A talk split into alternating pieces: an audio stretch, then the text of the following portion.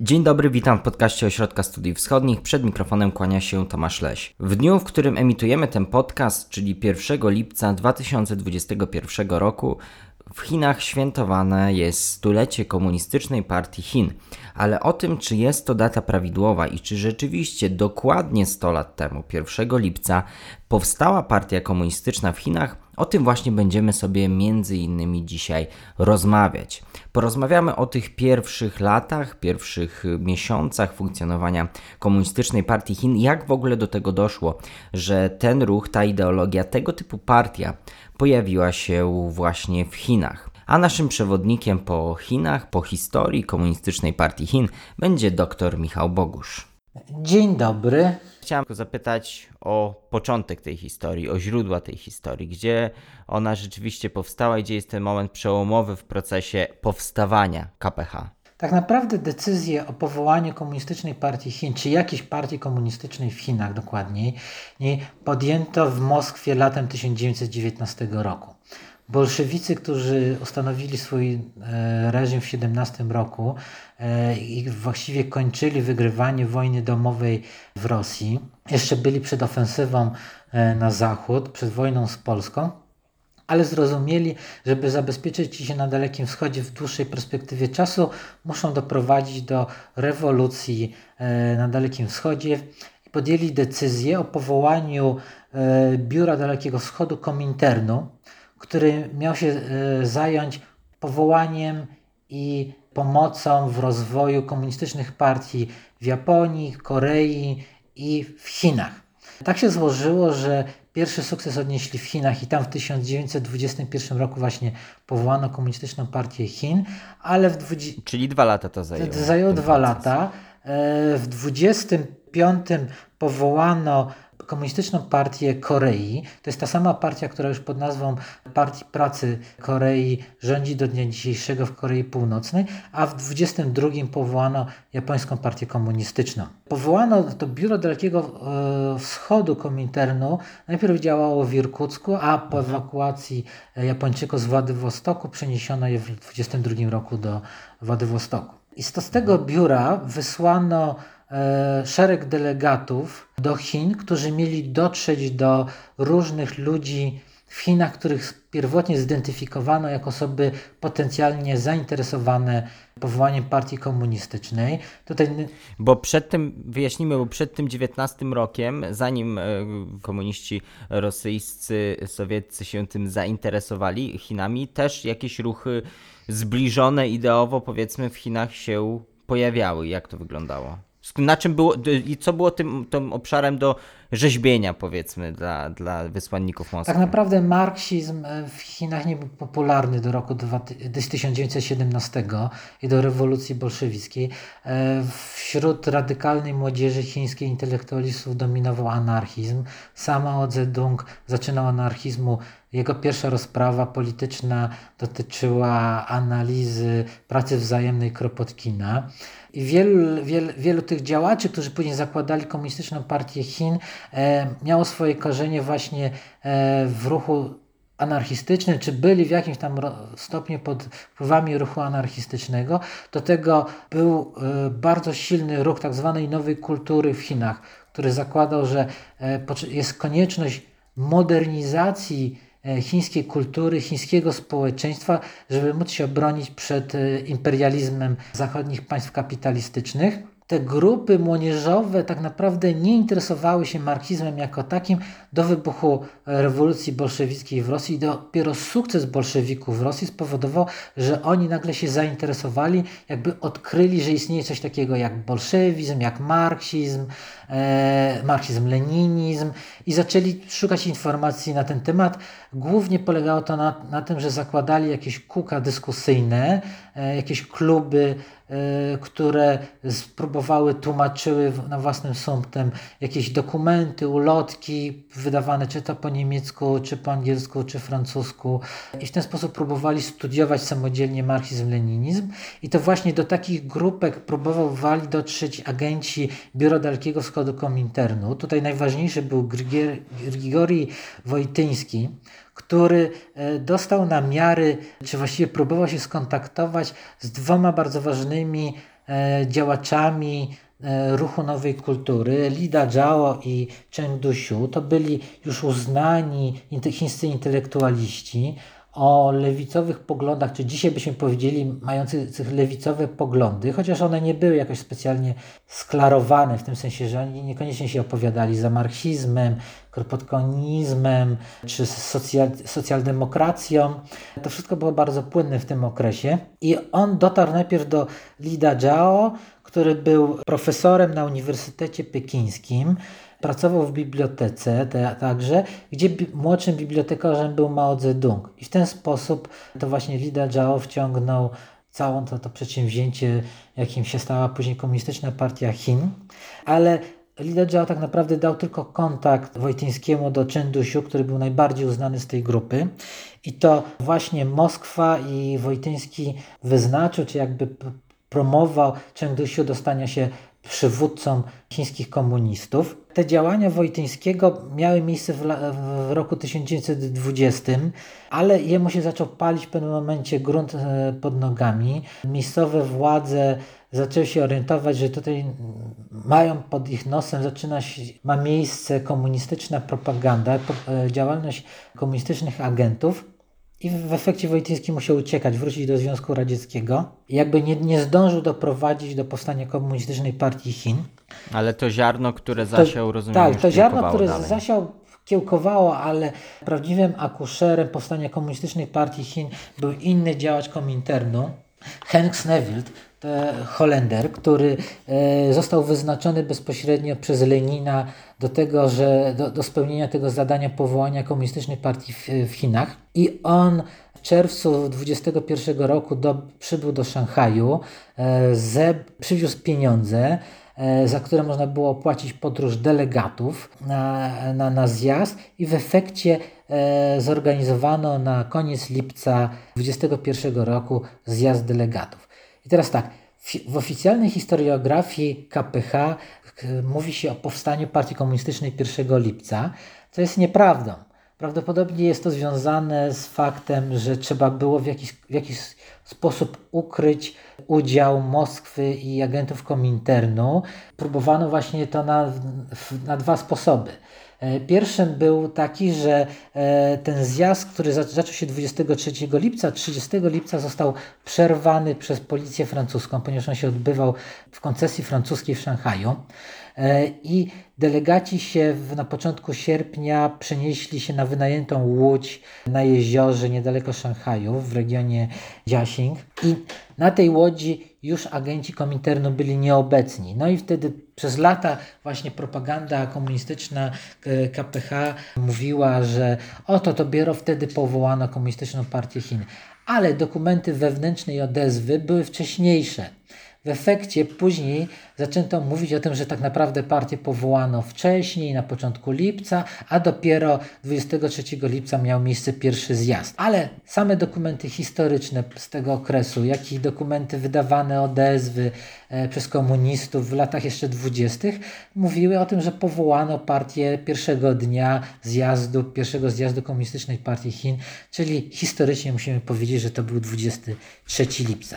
Jak rozumiem, ten aspekt y, udziału rosyjskiego y, i komunistów y, związanych z Moskwą jest w historiografii Chin całkowicie usunięty i przemilczany. Może nie jest. Chińczycy o tym nie wiedzą. Może nie jest przez, e, przemilczany, ale jest marginalizowany i udaje się, że go nie ma albo że miał w ogóle kompletnie nieistotne znaczenie, co jest kompletnie nieprawdą, bo tak naprawdę można mieć podejrzewać, że partia komunistyczna by nigdy nie powstała w sposób spontaniczny sama w Chinach, bo te grupki, rozproszone grupki e, intelektualistów, którzy zaczynali studiować marksizm, możliwe, że w ogóle by nigdy nie doszli do tego etapu, e, w którym by powołali partię. E, Moskwa finansowała i tak jak jeszcze dzisiaj powiemy sobie, przez długie lata sterowała bezpośrednio e, działalnością Komunistycznej Partii Chin. Według oficjalnej chińskiej historiografii na zjeździe było obecnych 12 delegatów. Nie jest to do końca prawda, bo tak naprawdę e, w zjeździe brało udział 15 osób, 13 Chińczyków plus dwóch obcokrajowców, dwóch agentów Kominternów, wspomniany wcześniej Henk Snewild oraz Władimir Nikolski, agent Kominternu, który był odpowiadał za zabezpieczenie prawdopodobnie e, bezpieczeństwa całego, całego e, wydarzenia z tego co wiemy. Nie jest do końca jasne, dlaczego Chińczycy mówią, że było tylko 12 Chińczyków czy 12 delegatów na tym zjeździe, nie 13. Za, e, pomijają jednego z delegatów, Bao Huisenga, który był osobistym przedstawicielem wspomnianego wcześniej Chen Duxiu, ponieważ Chen Duxiu, jak i Lida, e, Lida Zhao nie byli obecni na tym zjeździe. Mówi się, że nie mogli dotrzeć, ale prawdopodobnie inna interpretacja mówi, że po prostu obawiali się wziąć bezpośredni udział tym wydarzeniu, e, nie wiedząc jak on, on, ono się skończy. No dobrze, czyli mamy 23 y, lipca, ten zjazd, który, który trwał zdaje się też y, kilka dni. No i co działo się potem z partią, z partią komunistyczną? Jak wyglądały te następne kroki? Jak rozumiem, ustalone w ścisłym porozumieniu z Kominternem. Tak, y, Komintern tak naprawdę kierował tą partią, bo on finansował. Oni nie mieli żadnego innego finansowania e, w swoich pierwszych latach działalności.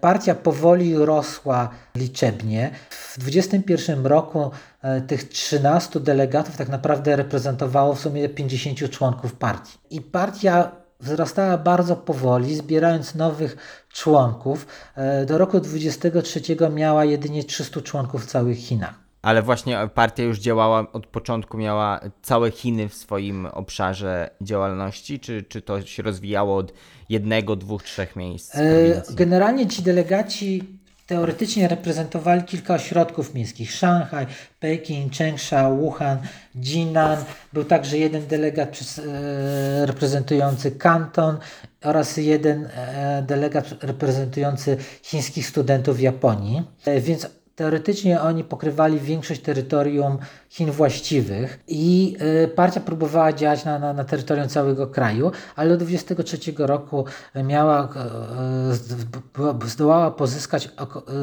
300 członków.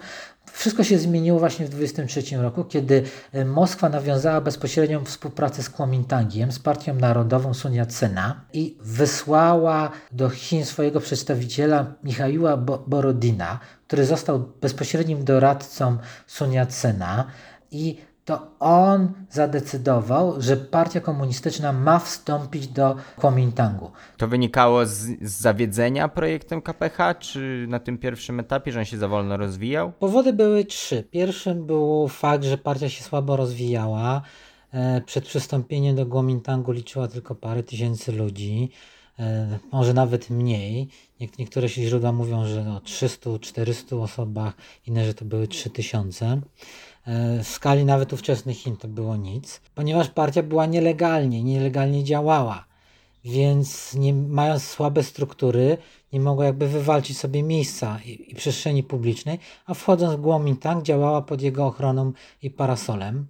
Drugi powód był taki, że e, w ten sposób, kiedy partia była częścią Kuomintangu, komuś e, Moskwie było łatwiej wysyłać pomoc, instruktorów, e, pieniądze, instrukcje, w ogóle nawiązać kontakt i też sprawować kontrolę nad partią komunistyczną e, chińską. Trzeci, trzecim powodem było to, że e, zarówno Moskwa, jak i sami chińscy komuniści liczyli na to, że uda im się przejąć Kuomintang od wewnątrz, że partia po prostu wypełni Kuomintang wewnątrz, zajmie kluczowe miejsca i w pewnym momencie po prostu uda się przejąć władzę w Kuomintangu wewnątrz. To też wynikało z przekonania części przynajmniej chińskich działaczy i pełnego przekonania Moskwy, że rewolucja komunistyczna nie uda się e, w Chinach, tylko się uda rewolucja pod hasłami nacjonalistycznymi i w ten sposób liczono na to, że e, partia komunistyczna zdoła przeprowadzić rewolucję społeczną pod hasłami nacjonalistycznymi, e, z rękami nacjonalistów, którymi tak naprawdę będzie od wewnątrz sterować, a w pewnym momencie dopiero przejmie władzę i otwarcie wystąpi jako organizacja komunistyczna. Czyli w pewnym sensie przy całej masie różnic rozumiem, że trochę chciano powtórzyć ten wariant rewolucja lutowa, potem rewolucja październikowa. Znaczy w tym wypadku rewolucja lutowa już już dawno odbyła, bo to ona nastąpiła w 1910 roku. A od 1 stycznia 1911 roku mamy e, Republikę Chińską. Ale tu chodziło o to, żeby to nacjonaliści zjednoczyli Chiny, przeprowadzili e, rewolucję społeczną w ramach rządu republikańskiego, nacjonalistycznego i dopiero później zostaliby obaleni czy przejęci przez komunistów, którzy by pchnęli tą rewolucję społeczną dalej w kierunku już komunizmu. To, że KPH była sterowana z Moskwy, no to jest jakby zrozumiałe i to już wiemy z tego, co mówiłeś wcześniej. Ale czy Kuomintang, on był sterowany w tym momencie, na tym etapie przez, y, przez Moskwę, przez komunistów? Starali się, ale w Komintanku ci umykał pełnej kontroli ze względu na to, że miał bardzo złożoną strukturę wewnętrzną. To tak, tak naprawdę nie była jednolita partia, a bardziej federacja różnego rodzaju organizacji.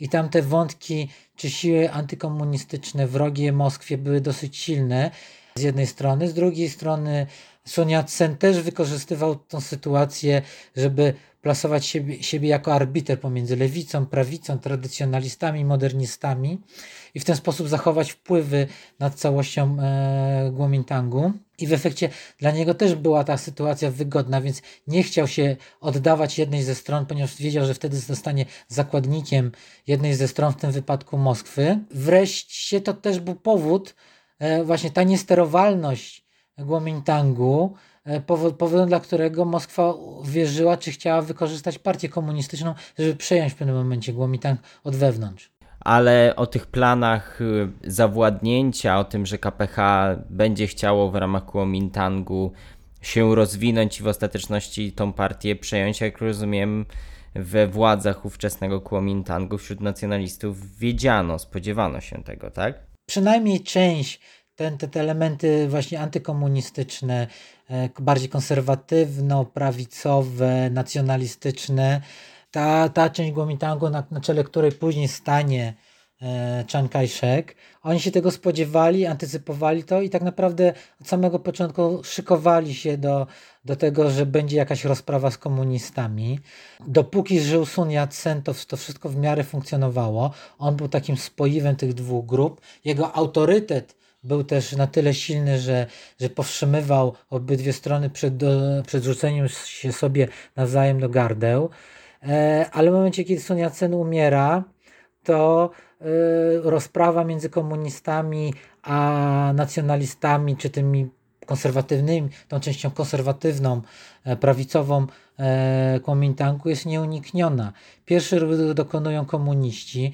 Oni przejmują część oddziałów Wuhan, znajdujących się w Wuhan, próbują przeprowadzić marsz na kanton, na południe, zostają zatrzymani i rozbici, a niedobitki tej armii będą później stanowiły zalążek chińskiej Armii Czerwonej, która się później przekształci już po II wojnie światowej w Armię Ludowo-Wyzwoleńczą, czyli dzisiejszą chińską armię, która, przypominam, do dnia dzisiejszego pozostaje de facto bojówką partyjną. Ta próba zamachu e, komunistów jest także sygnałem dla nacjonalistów, wtedy też się rozpoczyna tak zwana ekspedycja północna, to jest ofensywa z południa do, do Chin Środkowych i później na Chiny Północne, e, żeby przejąć e, pełną kontrolę nad, nad Chinami właściwymi ze strony Kuomintangu. Równocześnie komuniści przypróbują razem z lewicą kuomintangowską i Wang Jingweijem przejmują władzę w Wuhan, ogłaszają tam republikę, czy powstanie nie, niepełn, nowego rządu republikańskiego. To się nie udaje z tego względu, że nacjonaliści e, Chiang Kai-sheka z kolei przejmują Szanghaj, Nankin i tam ogłaszają swój rząd e, i wypierają komunistów także z Wuhanu. Walki czy jakieś walki frakcyjne pomiędzy obydwoma grupami trwają, e, mają miejsce praktycznie w całych Chinach. Najbardziej brutalny przebieg mają na, na, na początku w Szanghaju, gdzie prawica, wykorzystując y, półświatek, dokonuje masakry komunistów. Szanghaj to Pamiętamy, że to jest to miejsce, w którym w ogóle powstała KPH, najsilniej się rozwijała, ze względu na to, że to był także najważniejszy, najsilniejszy ośrodek przemysłowy i gospodarczy e, Chin i z tego też powodu tam występowały największe grupy klasy robotniczej, ludzi pracujących najemnie, którzy byli naturalnym środowiskiem, w którym komuniści próbowali rozwijać swoją propagandę i działalność. Tam też się rozwijały związki zawodowe bardzo silnie, lewicujące, nie do końca wtedy jeszcze powiązane z partią komunistyczną. E, ale nie zmienia to faktu, że tam, była, tam były najsilniejsze struktury partii komunistycznej zaraz obok Wuhanu. Dochodzi do masakry. Partia komunistyczna traci prawdopodobnie nawet dwie, dwie trzecie swojego stanu liczebnego, może nawet więcej. Traci je fizycznie, w tym sensie, że oni są po prostu za, zabici, zamordowani. Część w ogóle osób porzuca działalność komunistyczną. Te osoby, które już wcześniej skłaniały się do porzucenia komunizmu e, i przejścia do, do Guomintangu, do, do lewicy guomintangowskiej, to po prostu przechodzą. To jest też część założycieli partii komunistycznej, o czym później powiemy, e, przechodzi. I to jest taki moment też, w którym więzy pomiędzy Moskwą a partią komunistyczną na, następuje ich rozluźnienie, bo po pierwsze Moskwa traci kontakt, ludzie Moskwy, którzy których Moskwa sobie wyhodowała, zainstalowała we władzach KPH, w jej strukturach dowodzenia, w kadrach. Są, to są najczęściej ofiary właśnie białego terroru. I poprzez nich sterowano Moskwą, sterowano z Moskwy e, KPH i to wszystko powoduje, że KPH ta, ta smyć się następuje rozluźnienie. To nie jest tak, że, że Moskwa traci kontrolę czy jakby wpływy w KPH. Tak, ten, ten kontakt zostaje później odzyskany, od, odbudowany. Po Wielkim Marszu wręcz jest taka sytuacja, że, że Rosjanie mają Wienanie swoją komórkę łączności, dzięki której mają bezpośredni kontakt. Później także zaczynają później z jakimś czasem płynąć pieniądze, bo już nie broń. Transporty broni były bardzo utrudnione do, do, do, w kierunku południowych Chin. One wrócą dopiero po, po II wojnie światowej.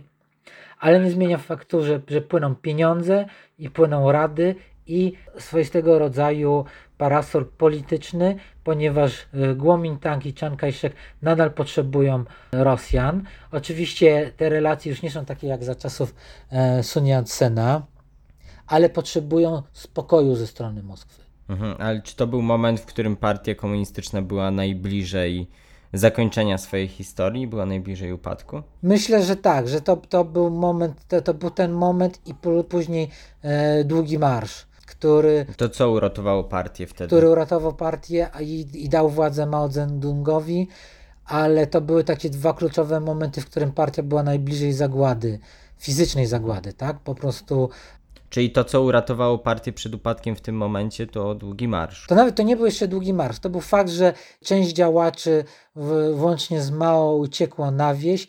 Tam mają taki bardzo dziwny okres, w którym nie wiadomo, czy się zajmują wciąż działalnością polityczną, czy już zwykłą bandyterką.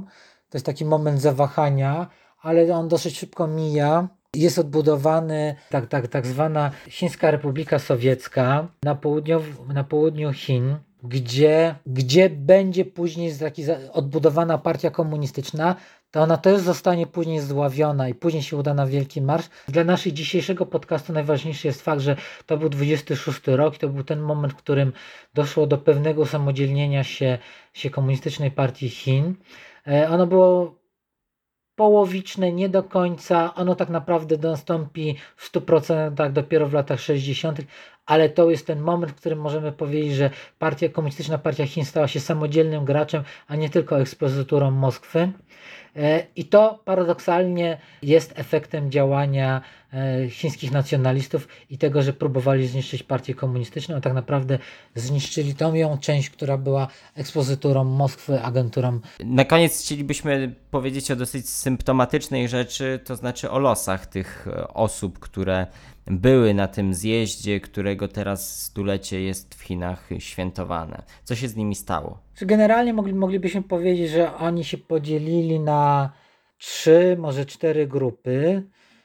Czy zostali podzieleni przez życie, losy, historię i partie na, na, na cztery grupy.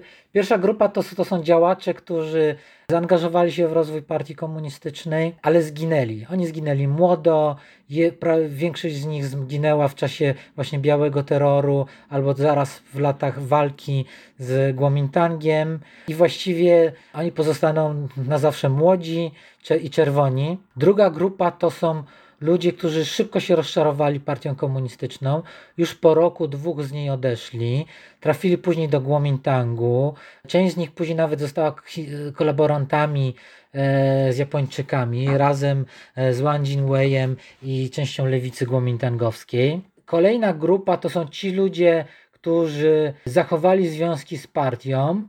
One były może przez nie, w, nie, w niektórych wypadkach przez moment rozluźnione, ale później wrócili, a niektórzy no to twardo zostali, ale tak naprawdę z tej całej trzynastki to tylko dwie osoby, Mao Zedong i Dong Biwu, byli do, do końca, czyli do zwycięstwa partii komunistycznej, w tym sensie, że oni obydwaj byli obecni przy proklamowaniu e, Chińskiej Republiki Ludowej, którą zresztą proklamował Mao Zedong, a Dong Biwu jest, stoi zaraz za nim. E, I to jest tak naprawdę tylko tych dwóch ludzi z trzynastki, którzy przeszli cały ten szlak razem z partią komunistyczną do samego końca. Kolejna grupa to są ci ludzie, którzy byli w partii, działali w partii, ale w latach 40., czy to jeszcze w czasie II wojny światowej, czy zaraz po, byli we frakcjach, które były nieprzychylne w stosunku do, do Mao i zostali w jakiś sposób odstawieni na, na boczny tor. Albo uciekli później za granicę do Stanów Zjednoczonych, czy na Tajwan, czy, czy zostali w Chinach, ale zostali tak naprawdę zmarginalizowani i nie odgrywali żadnej większej roli, chociaż pozostawali szarymi członkami partii. Więc mamy te, te, te, te bardzo lo, te losy tych działaczy bardzo odzwierciedlają losy także Chin. Są taką doskonałą ilustracją. Też pokazują, że e, ci ludzie, którzy zakładali w, 2000, w 1921 roku partię komunistyczną, Większość z nich w ogóle nie zdawała sobie sprawy, czym jest partia, czym jest komunizm. To byli potencjalnie ludzie, którzy chcieli, chcieli działać. Byli młodzi, mieli poczucie, że coś się dzieje w Chinach, że, że Chiny są u progu poważnych zmian, e, przewartościowań i zaangażowali się w działalność E, partii komunistycznej. Często to, że zaangażowali się akurat w działalność partii komunistycznej, to był przypadek. Sam Mao Zedong jest tego doskonałym przykładem. On nie miał wcale przed przystąpieniem do partii komunistycznej specjalnie komunistycznych poglądów.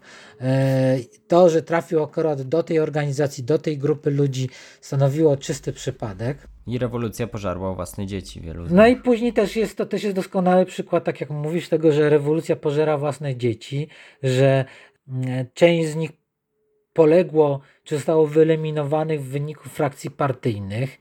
Jest taki doskonały przykład w latach 30. E, policja francuska bodajże z koncesji francuskiej w Szanghaju, tak, to był część dzielnica francuska pod, pod władzą Francuzów, odkryła dom, a w jego piwnicy kilkanaście ciał pod posadzką ukrytych. E, śledztwo wykazało, że to są wszystko członkowie partii komunistycznej, a dom był komórką jakiejś wewnętrznej grupy specjalnej partii komunistycznej, która po prostu była to po prostu krótko mówiąc, mordownia e, jakiejś jednej z frakcji działaczy komunistycznych, którzy wykańczali inną frakcję komunistyczną, co bardzo, bardzo pięknie ilustruje tak naprawdę poziom zarówno zażartych walk wewnętrznych, ale także czym jest partia, że partia nie zawaha się mordować własnych członków i tym bardziej nie waha się działać w bardzo brutalny sposób w stosunku do zarówno chińskiego społeczeństwa, jak i świata wewnętrznego, że jednym z elementów takich cech charakterystycznych partii jest po prostu brak wszelkich oporów moralnych przed tym, co należy zrobić, żeby zachować, uzyskać i rozszerzyć swoją władzę. Więc to jest dobry moment, żeby postawić kropkę. Dziękujemy za tę rozmowę, za to, że nas Państwo wysłuchaliście. Zapraszam do wysłuchania poprzednich podcastów z doktorem Michałem Boguszem.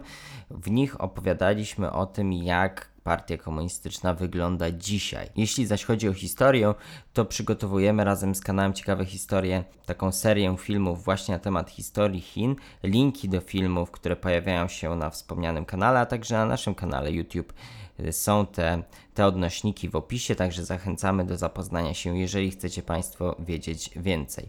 Tymczasem mówimy Państwu do usłyszenia w następnych odcinkach. Wysłuchali Państwo podcastu Ośrodka Studiów Wschodnich. Więcej nagrań można znaleźć na stronie www.osw.waw.pl.